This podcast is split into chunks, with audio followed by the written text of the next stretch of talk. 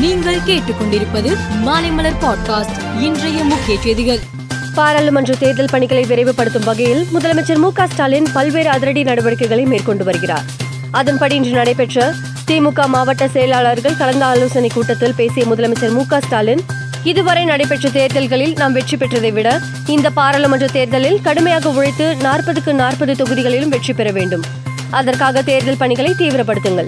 தொகுதி பார்வையாளர்களுக்கு சரியாக ஒத்துழைக்காத மாவட்ட செயலாளர்கள் பற்றி புகார் வந்தால் சம்பந்தப்பட்ட மாவட்ட செயலாளர்கள் மீது விசாரணை நடத்தப்பட்டு மாற்றப்படுவார்கள் என்று தெரிவித்துள்ளார். நடிகர் திலகம் சிவாஜி கணேசனின் தொண்ணூத்தி ஆறாவது பிறந்தநாள் இன்று கொண்டாடப்படுகிறது. இதை முன்னிட்டு சென்னை அடையாறு சிவாஜி கணேசன் மணிமண்டபத்தில் உள்ள சிவாஜி கணேசனின் உருவ சிலைக்கு அருகில் வைக்கப்பட்டிருந்த உருவப்படத்திற்கு முதலமைச்சர் மு க ஸ்டாலின் மலர் தூவி மரியாதை செலுத்தினார். பாஜக மாநில தலைவர் அண்ணாமலை செய்தியாளர்களை இன்று சந்தித்தார். அப்போது பேசிய அவர் நான் பதவிக்காக வந்தவன் அல்ல. மிகப்பெரிய பதவியை தூக்கி எறிந்து வந்தவன். யாருக்காகவும் என்னை மாற்றிக்கொள்ள மாட்டேன். யாரை பற்றியும் தவறாக சொல்லவில்லை. ஒரு நாளைக்கு ஒன்பது முதல் பத்து மணி நேரம் மக்களுடன் இருக்கிறேன். நான் முழு நேர அரசியல்வாதி கிடையாது. என்றென்றுக்கும் எனது முதல் பணி விவசாயம் என்று தெரிவித்தார்.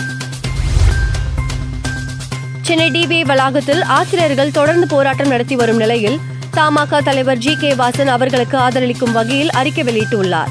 அதில் தமிழகம் முழுவதும் ஆசிரியர் பணியிடங்களுக்கு பல்லாயிரக்கணக்கான இடங்கள் காலியாக உள்ள நிலையில் ஆசிரியர் தகுதி தேர்வில் தேர்ச்சி பெற்று பணிக்காக காத்திருப்பவர்களுக்கு உடனடியாக தமிழக அரசு பணியினை வழங்க வேண்டும்.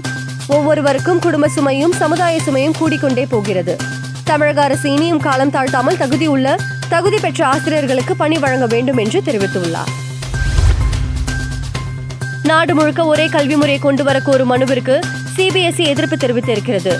நாடு முழுக்க ஒரே கல்வி முறை கொண்டு வருவதற்கு ஒரே நாடு ஒரே கல்வி முறை என்னும் திட்டத்தை அமல்படுத்துவதற்காக பாஜக தலைவர் அஸ்வினி உபத்யாத் உச்ச நீதிமன்றத்தில் மனு தாக்கல் செய்திருந்தார்.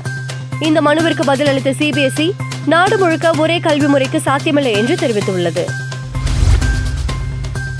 பாகிஸ்தானில் தொடரும் தீவிரவாத தாக்குதல்கள் குறித்து அந்நாட்டு ராணுவ தளபதி ஜெனரல் சையத் அசம் முனிர் வெளியிட்டுள்ள அறிக்கையில் இஸ்லாமுடன் எந்த தொடர்பும் இல்லாத ஒரு சிலர் பயங்கரவாதத்திற்கு ஆதரவு தரும் ஒரு சிலரின் துணையுடன் இத்தகைய தாக்குதல்களை நடத்தி வருகின்றனர்.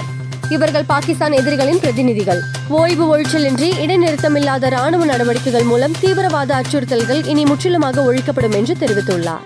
மேலும் செய்திகளுக்கு மாலை மலர் பாட்காஸ்டை பாருங்கள்.